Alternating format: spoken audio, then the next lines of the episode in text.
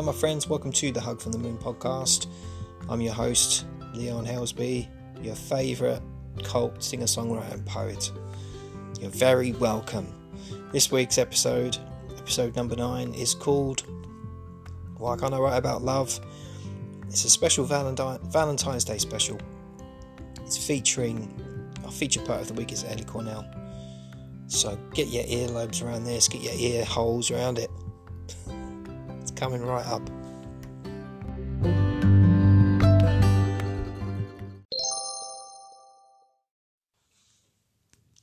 So this week's episode was entirely inspired by Ellie and her poem because she sent me a poem. It was just so lovely um, that I thought I'm going to do a Valentine's Day special all about love because her poem was so lovely. And also, it reminded me of something someone said to me not so long ago who was talking about my poems and stuff and says, You never write about love. To be honest, I'm wondering if this even happened now, to be honest. Anyway, it either happened or I imagined it or I dreamed it. You never really write about love. And I said, I, I know, I've just remembered. It was when I was reading um, Ricky Frost's poem, his incredible poem, and I was reading reading it out, and um, someone said, a friend said to me, "You don't really ever write about that kind of stuff," and I just kind of thought, "Yeah, I don't, I don't really know why." so uh, I kind of so this this this this episode is called "Why Can't I Write About Love?" It's about it's probably let's see if we can work it out together, eh? why that might be the case. So we've got Ellie's wonderful poem coming up, and I look through I look through the vaults of my poems to see if there's anything that falls into the the category of, of a poem about love, I suppose. I guess I do find it difficult to be sincere, to sincerely and to say something sincerely, I suppose. Because if you if you um, if you did listen to my poems, then you would probably see that there's lots of contradictory elements in them. You know, might say one thing sincere and then might say something to contradict that feeling, or so it's a bit all over the place. And I guess if you're going to write a love poem or something about love, then you have to just be this is about you and how much I love you, I guess, and you just have to stick with that, I guess. Anyway, anyway, I found one which is kind of like. Uh, it's called It's You I Adore. So I'm going to read that one now.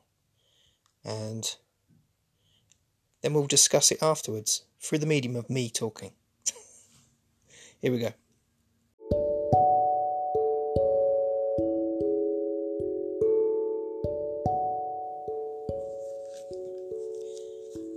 You who I adore. I dreamed of you before I knew you. Dim witted, lazy daydreams I spun in my head like cobwebs. I gave them breath and watched them shake, glinting with the diamond dew of the autumn morning, the life we make. Our greatest, grandest creation. Better than any chord progression or lyrical suggestion or prose or poem. Another extension of my bitterness? Not this. No, never this. The dream more exquisite than even God Himself could dream up. To feel time slow down as our eyes meet, and have the same jokes on a loop in our heads on repeat, and to know this is love untainted and unsheathed. The one thing I can truly do that never feels stupid, frivolous, or cheap. Because it's you who I adore.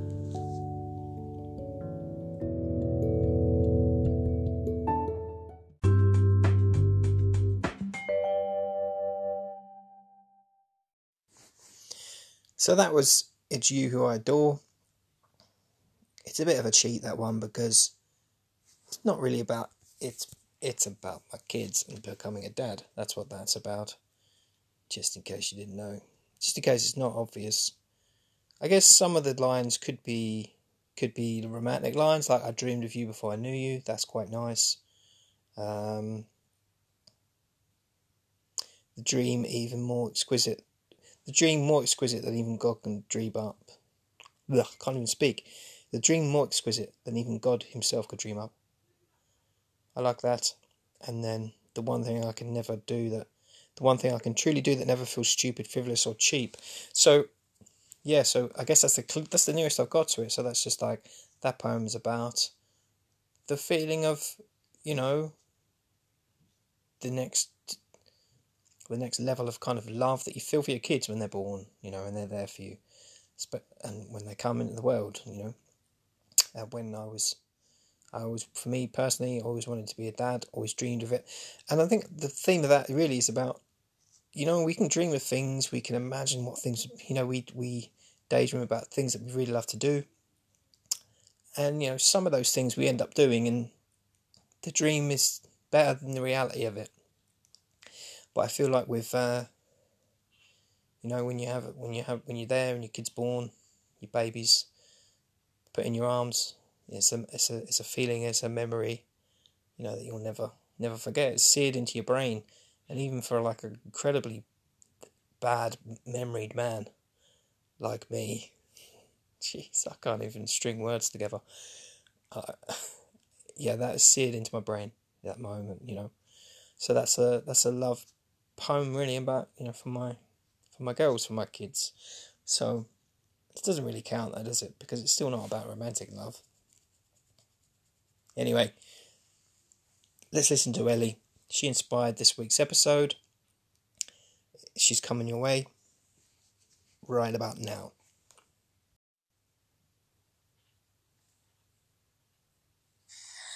Love flew through my window like a spirit from marbled skies. It rested quietly by my bed and stayed close by my side.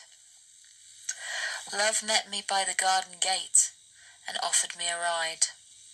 We toured the lands I'd seen before, but viewed them with new eyes. Love spent the night and no sleep was had, with sweat and breath and happy morning eyes. I let love into a darkened room, my mind, my heart, and between my thighs. Love came walking and shared its thoughts, and bloomed with petals of stunning shade. Like the sweetness of apple peace on my tongue, I stood contented in its shade. Love got edgy, bored, and sharp I watched it change its shape. The lines lost definition. The home became the cage. Love bared its teeth, craved new meat, and scratched at all the doors. Love paced around the fireplace, all panting, rage, and paws.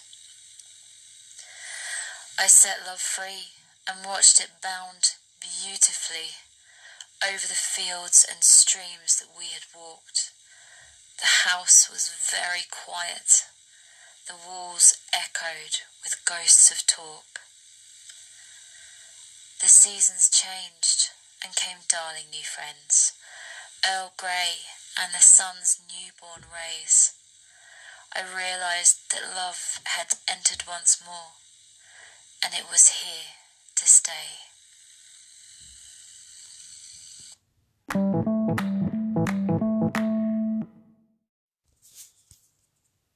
That was Ellie Cornell with her poem Love Flew, Flew Through My Window. What do you think of that one? Thanks for her because that really inspired me to change the the mood of this week's episode. I like that. I think when I listened to it, I kind of thought it was a bit more romantic than it was, just because I was, I think just because her voice is so soothing that I just sort of listened to it. And I went, oh, this is nice. And then I listened to it again. I thought, oh, it's a bit more, it's a bit more, uh, it's a bit more disturbing than I realised. good though. I really liked that. Really good. Really, really lovely imagery. Ellie's got. Um, she's really talented. Actually, she plays. She does so many things. She she's in a duo called the Gin Twins, who are great. She's in a band called Lamplight Club. They're great too. Check them out and also check out her writing as well um, on the old Facebook. Um, so I think the thing that I really admire about that poem. It's sort of very kind of open. It's quite exposing, isn't it? Uh, I think that's why there's certain things that I'm happier to talk about and write about than others, you know? So, yeah. Hmm. Anyway, got another poem coming up now. I've just got to figure out which one it's going to be. Hmm.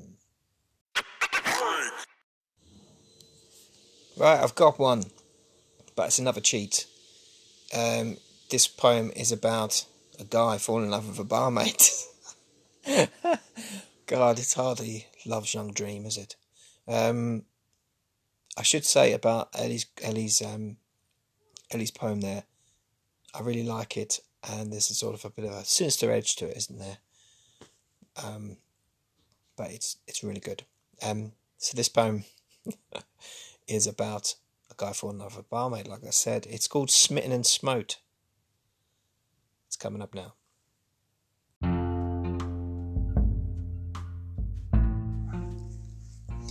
Smitten and Smote.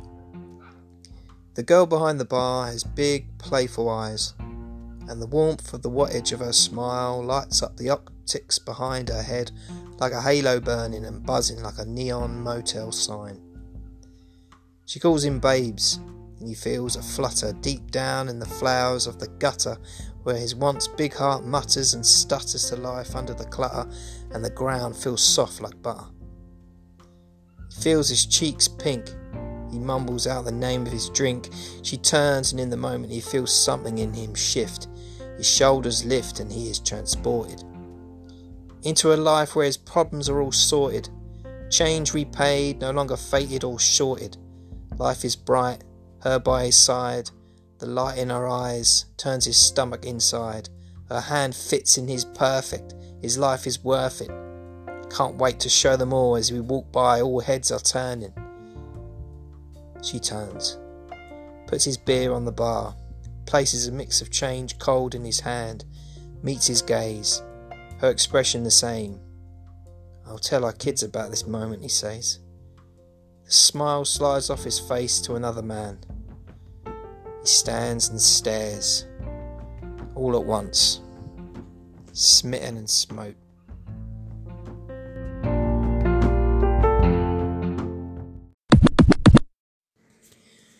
So that was Smitten and Smote. What do you think about that? Yes, I know it's a cheat. Yes, I know it's not a love poem. Alright. I know it's about a guy falls in love with a barmaid. Okay, I know it's not exactly love's young dream. But there's something funny about that. About the you know there's something about that makes me laugh. Anyway. I think we're we're getting to the, the crux of the matter, aren't we, I think. You can't write about love because you're there's certainly parts of you that are closed off, isn't there, Leon? Closed off, you're not really, really willing to go. It's like the thing where I, I say something nice to someone and then I have to make a joke about it. what strange man I am. Anyway, um, Smitten and Smote. I like the alliterative title of that, and I like the idea of a guy being so. Uh,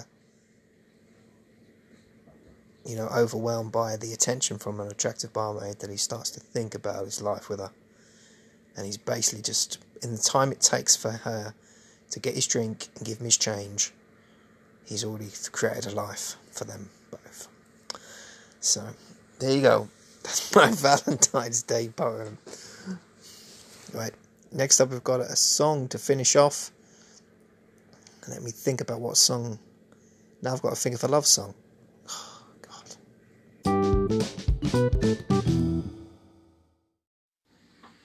Would you believe I've actually found one? Ha! In your face, world. You're in your face, you you haters. Just emotionally repressed, typical Brit. No, I'm not. I present to you Exhibit A. I've got a song called Blue Eyes Bright, actually, which I wrote for my wife. So, in your face. I'm going to play it now. It's coming up now. So here we go.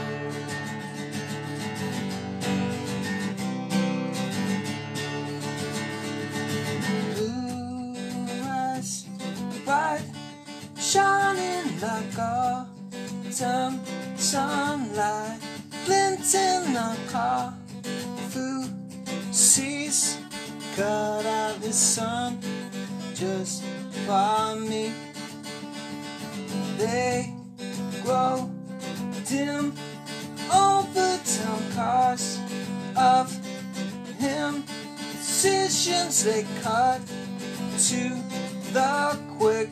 Her flies and man sure it sticks. Just wanna touch your hand. Live in the promised land. Swim in the azure seas. See those eyes burn just for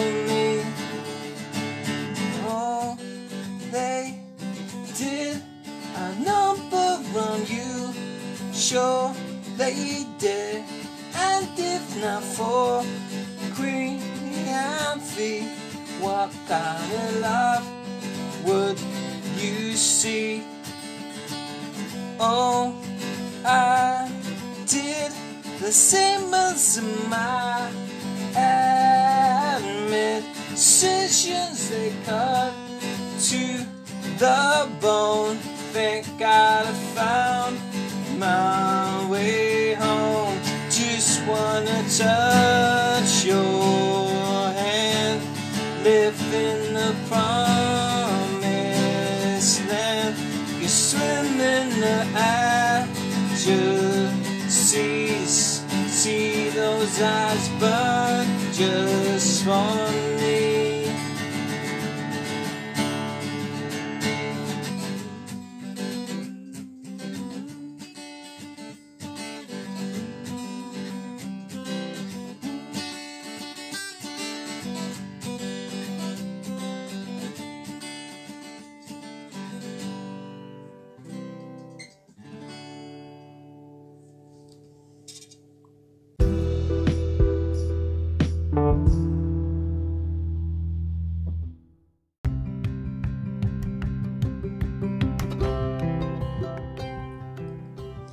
Right, we made it to the end, and we've what a roller coaster it's been.